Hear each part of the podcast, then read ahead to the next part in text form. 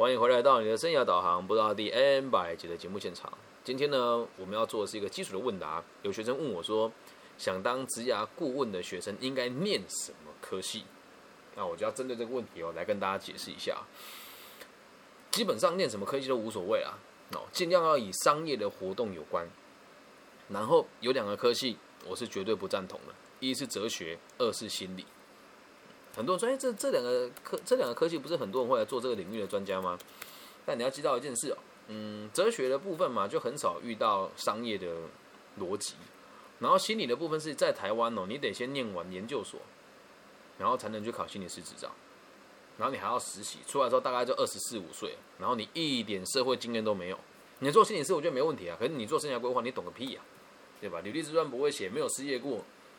然后对商业一点概念都没有，你要找人家找工作，这不是开玩笑吗？你的功能，你说他在找过一次工作，就是现在去一个智商所，或者去一个大学里面当心理师，那你凭什么做生涯规划，对吧？所以这两个科系呢，我个人认为是非常比较吃力一点点的。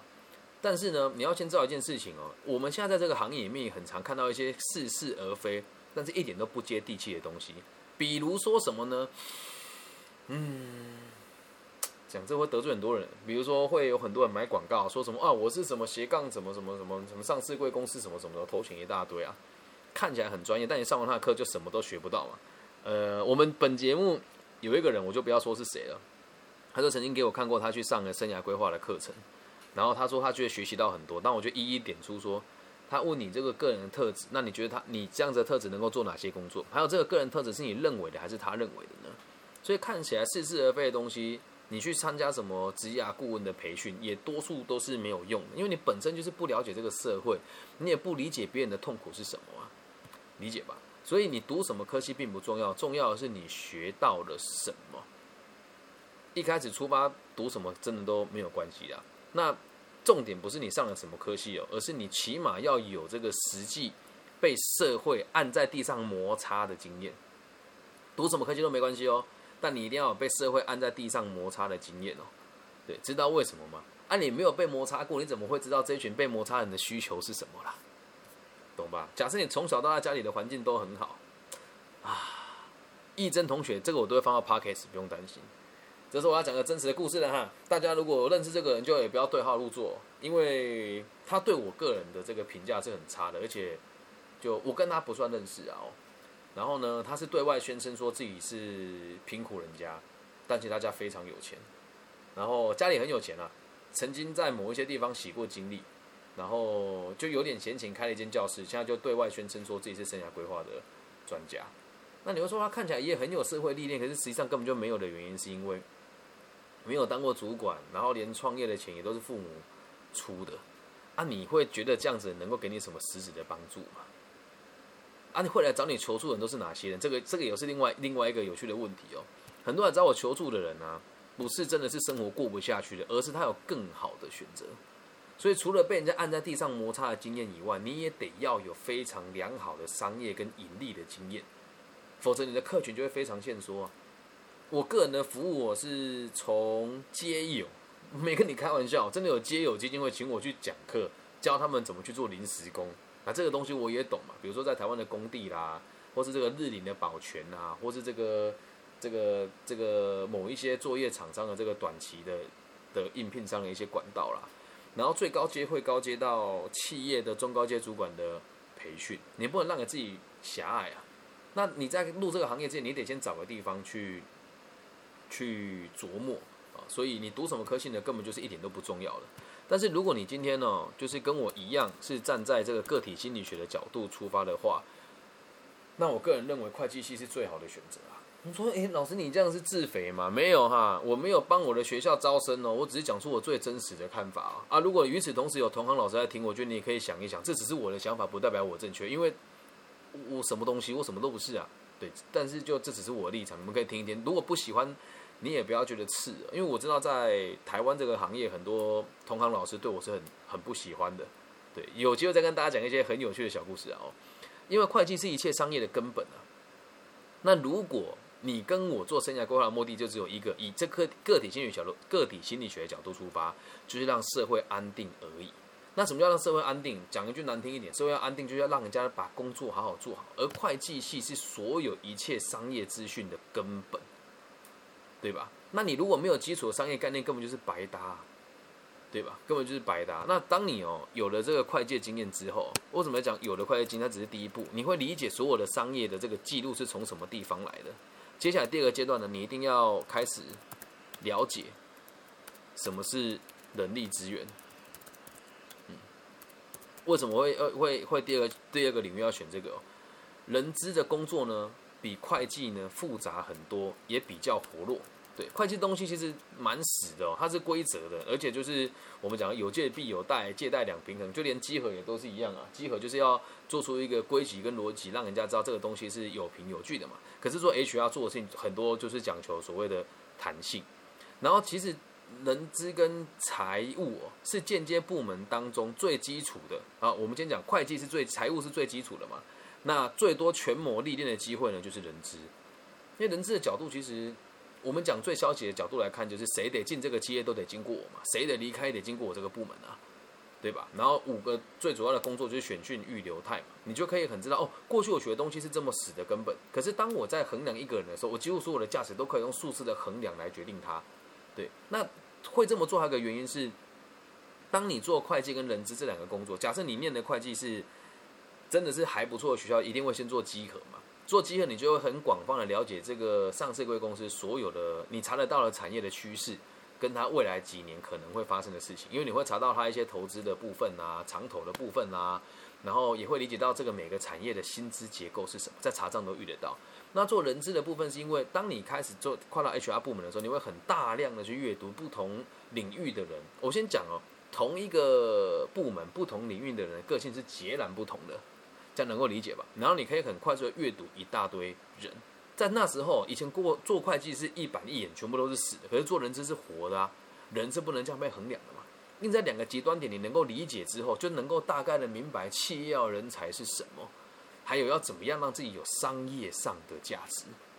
这两点知道了以后呢，接下来还有一个很重要的，就是要有担任过主管跟业务工作。你说老师扯远了吧？他只问你读什么科系呀？孩子要做生涯规划，读书吼他妈的是永远不够的啦。所以我个人也尤其讨厌那一些从硕士念到博士，从来没有出过社会的人，现在在当生涯规划老师。我个人不认同，但是在很多人心目中，他比我专业很多。那你要看你自己怎么做权衡啊。但这只是我的立场啊，这没有这没有所谓的正确。我还记得有一次说算也没关系啊，反正他现在也真的。就是也很少遇到我，反正讲也不知道，没有人知道是谁。有一次我被某一个单位邀请去帮全台中的就业辅导员做这个督导的工作，我是一个助教而已。对我是助教，那理所当然，我那么差，我当助教 OK 嘛？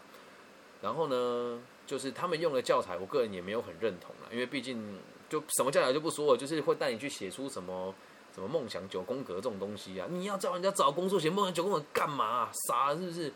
我然后我个人就觉得，哎，上这可是毕竟我是助教，我都还是给足面子，用他们的教材去教我的学员。可在教的过程当中会教的很活络，比如说他有一点是找到你的热情所在，那我就跟大家解释什么是热情，什么是执着，什么是使命。然后还有这个，你希望你月薪多少，就会解释这个月薪多少，你得先看用你的能力去交换是有多少东西，而且你要具体的告诉我你想要在哪个产业，否则这些东西也是白搭的。然后在最后做总结的时候，其实他们有很多看法跟我是不一样的，跟我说什么上班不要计较薪水啦。然后什么工作先求有，哎，先求哎，先什么工作不要屈就啦，这种事情其实很多论点不同。然后当时到一半的时候，就有个学员就受不了，要举手说，课程就是说我我希望大家给根希老师一个掌声，因为其实我的工作是根希老师找给我的，他本来是我的辅导个案，但他现在在某个地方做这样子的辅就业辅导的人，所以你读书我真的觉得一点都不重要，重点是你有没有那个心，跟你有没有真的在社会历练过人情的。冷暖，所以你读什么科技真的无所谓啊。那我说，如果以事情来讲，念会计是最好的原因，是因为它会让你最快的理解商业的本质，记录的逻辑是什么，这样能够理解吧？好，再往下看哦，你要有业务的工作跟这个管理的经验才有办法。为什么？我们人都是为了跟别人生存才会合作的。所以，如果你没有做过业务工作，你无法理解什么叫买卖谈判的真谛。那买卖谈判这东西很简单啊，理解对方的需求，然后满足他嘛。那我们做生涯规划的时候也是一样，理解对方的需求，然后满足他嘛。啊，你会说啊，老师照这个逻辑讲，如果对方是来摆烂，你就满足他摆烂吗？哎，没错啊，不然我要他干嘛？还要奉劝他年薪百万，叫他认真积极过生活，叫他脑袋清楚一点，不要去上那些老师的课吗？他不会听的，对吧？我像一面镜子，我自己知道，所以很多人给我的评价不高，特别是一对一咨询，只要他是受过正规训练的人，又或者是他对于某一些传统的心理辅导的概念是深根蒂固的人，大家都不会太喜欢我。我很理解我的立场，但是我也觉得这个没有错啊，因为这是大家自己的选择啊。可是当别人拒绝我的时候，有人就问我说：“那你不觉得你跟他浪费了很多时间吗？”我说：“我不认为哦，因为他只是看懂我的样子来做权衡，他选择了另外一个样貌而已啊。这样能够理解吧？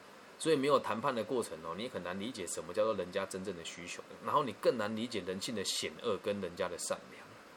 那说老师找工作有需要谈到险恶吗？有诶，很多时候我们在帮他做生涯规划的这个同时，是因为他的这个很残忍的哦，是因为他可能想帮自己找借口，又或者是他想要经过某个人对他的这个状况评论之后，给某个人加诸负罪感，又有可能是他想要借由这个方式来看看你这个人是否真的有能力协助他。嗯，那什么叫？善良哦，就是你对一个人哦，像我就有曾经发生过，我被一个家长投诉，这个孩子呢今年十八岁，他说他想要去修车，然后中错了，于是我就跟他一起打电话去这间，就是他们家门口有一间汽修修汽车修配厂嘛，然后汽车修配厂说他们有这个职缺，但是薪水不高。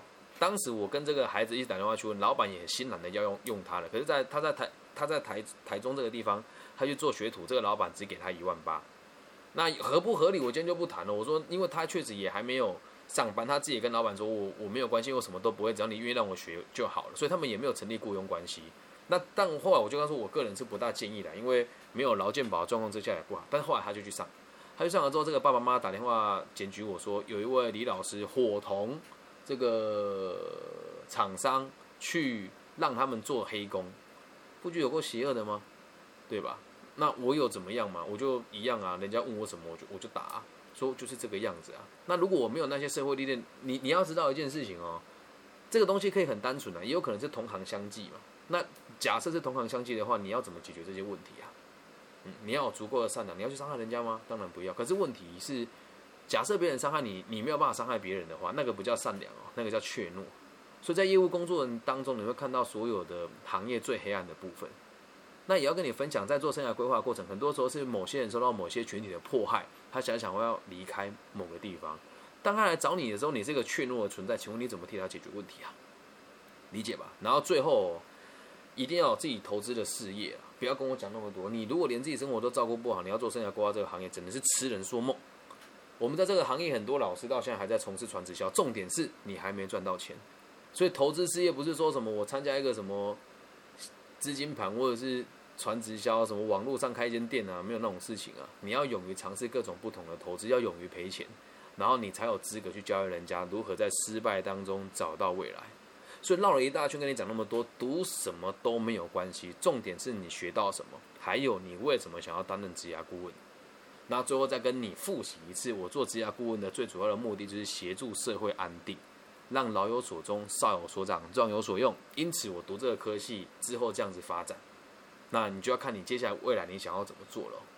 这样能够理解吗？那这几集都到这个地方喽，那我就把录音笔关掉，准备来录下一集。